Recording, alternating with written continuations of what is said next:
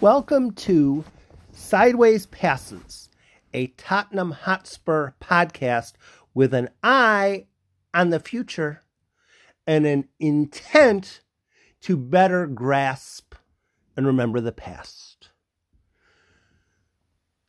Overnight, I was watching an NBA game from the 1970s. It was an invisible game where a developing Milwaukee Bucks team beat a Chicago Bulls team that was trying to become something. And in the game, there was a bizarre play late in the third quarter with an argument and both Chicago both the Chicago head coach and assistant coach getting quite upset. What had happened was there was a technical foul called. There was a technical foul called, and instead of it being a technical foul over somebody saying something, or um you know say, saying a, a 12 letter word at one of the officials something like that. You understand those technical fouls. This was more of an actual technical technical foul. Chicago was given a technical foul for having six players on the floor. I said huh i i'm a bit of a i've been an nba fan to an extent for much of the years of my life. I I think what I'm going to do is roll back the videotape to see did the Chicago Bulls actually have six players on the floor? I didn't know if I could tell. I didn't know if there would be a screenshot where I could actually see if there were six men on the floor instead of the permitted five. And at one point, I got to, uh, okay, there's five, and there, there, there's six. There are six players on the floor. The video told me there were six players on the floor. All you had to do was run the videotape back and stop the screen at the one point. I can't remember if you could actually see the six players at one time or you could see the see five players and the next screen you saw a sixth player. So I don't remember if it was you saw six players on the screen at the one time or you could see five and then the sixth flowed into the screen as someone else disappeared. But it was something along the it was easy to tell from video review Chicago had six players on the floor. Easy to tell easy to tell. Spurs lost a goal today by Harry Kane as offside was ruled by video audio by by, by uh review by video review and when you see the picture of the ball being kicked and the location of Kane and the location of the defenders, it breaks down to what's the definition of offside again? Is it the player? Is it the player's foot? Is it the player's sleeve? Is it the player's this? Is it the player's that? And it became rather obvious. It became rather obvious that this play wasn't obvious and wrong in almost every sport. That is the goal of video, uh, visual audio review. Visual audio review is about finding plays that are obvious and wrong. Obvious and wrong.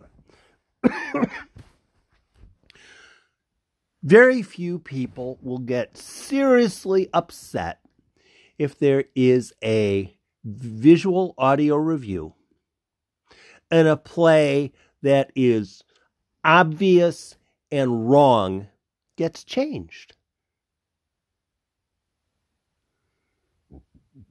The Kane offside.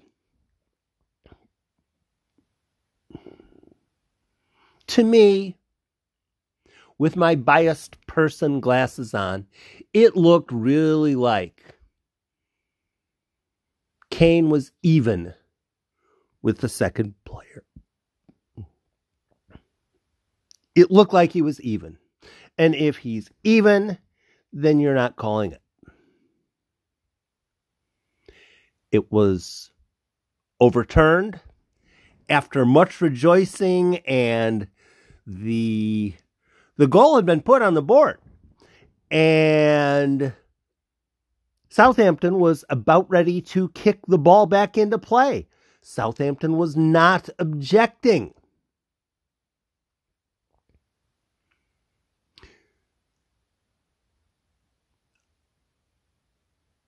Audio, uh, visual review is supposed to change plays that are obviously wrong. This one looked fine. It looked fine. It looked close. But um that's that's not the premise of audio review, a visual review. Spurs Southampton ended up 1 1. Spurs did not play well.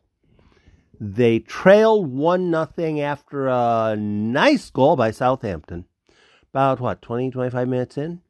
And Harry Kane scored a penalty right before the intermission on a second yellow to a Southampton player which meant Southampton played the entire second 45 minutes plus five with only 10 men.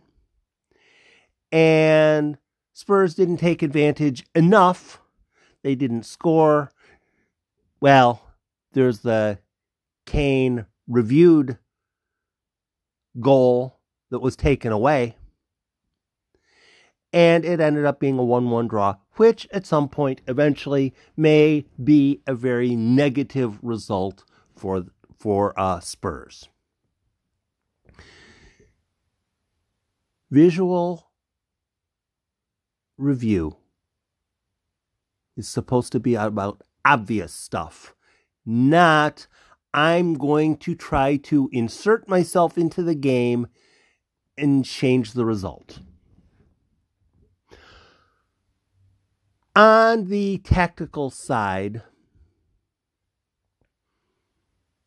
Doherty, Matt Doherty, is a homegrown talent who Spurs are trying to turn into a usable player. And I did not get to listen today. I thought I was going to be able to listen. I was unable to listen.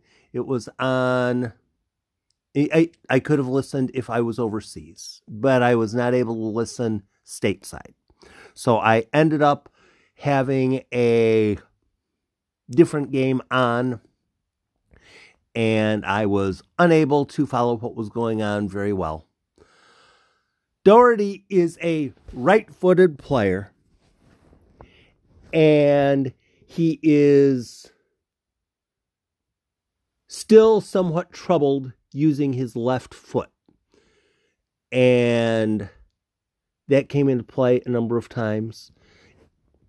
It's one of those results where people are treating it as if it was a loss when it was a road draw. Treating a loss as a road draw can be a bad thing. Southampton is down near the bottom of the table, and Spurs should have won. Spurs did not win. But when fans start to get upset, very upset, verbally upset about a draw, treating a draw like it's a loss. That's a step in the right direction.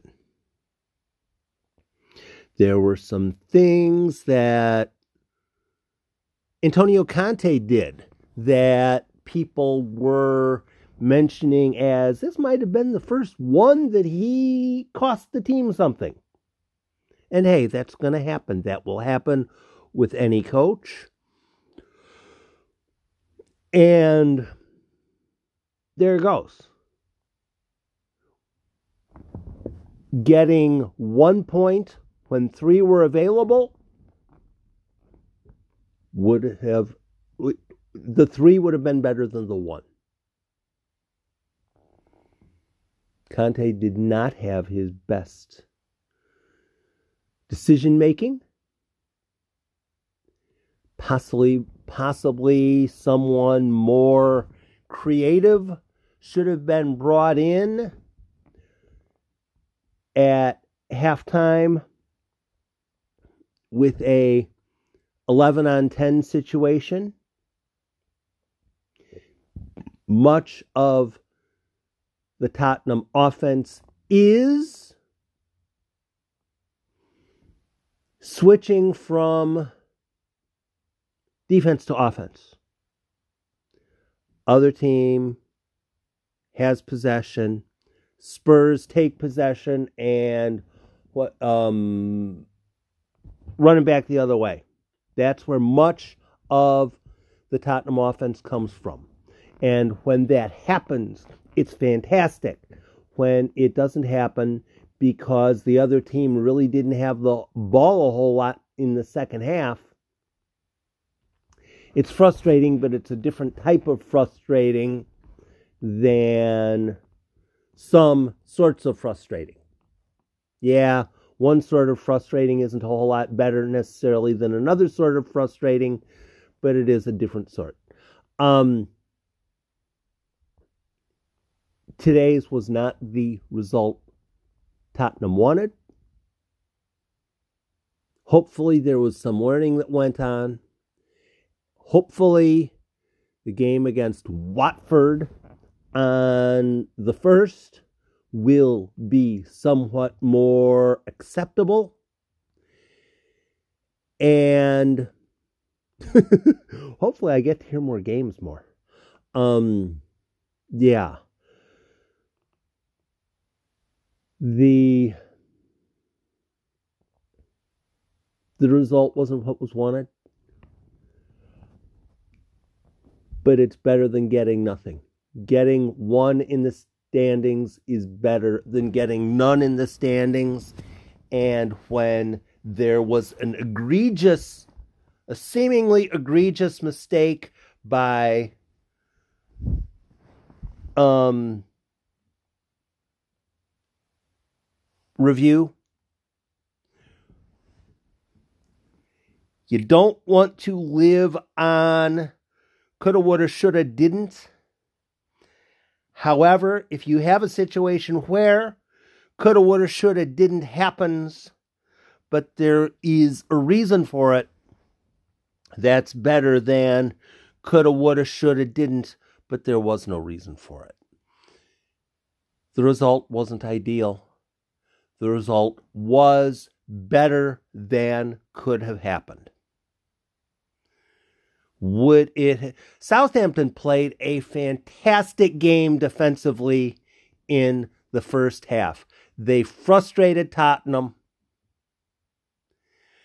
And when the other team plays well, acknowledge the other team played well. They got an early goal. They played aggressively defensively and kept Spurs off their game. They kept Spurs off their game and acknowledge this specific match will not be the reason that Spurs don't get hardware. People might point to this, but this game will not be the reason. Live, learn, get better. Live, learn, get better. Hopefully, Antonio Conte learned something today. I know I certainly did. I certainly learned something today. I learned a couple of somethings today. And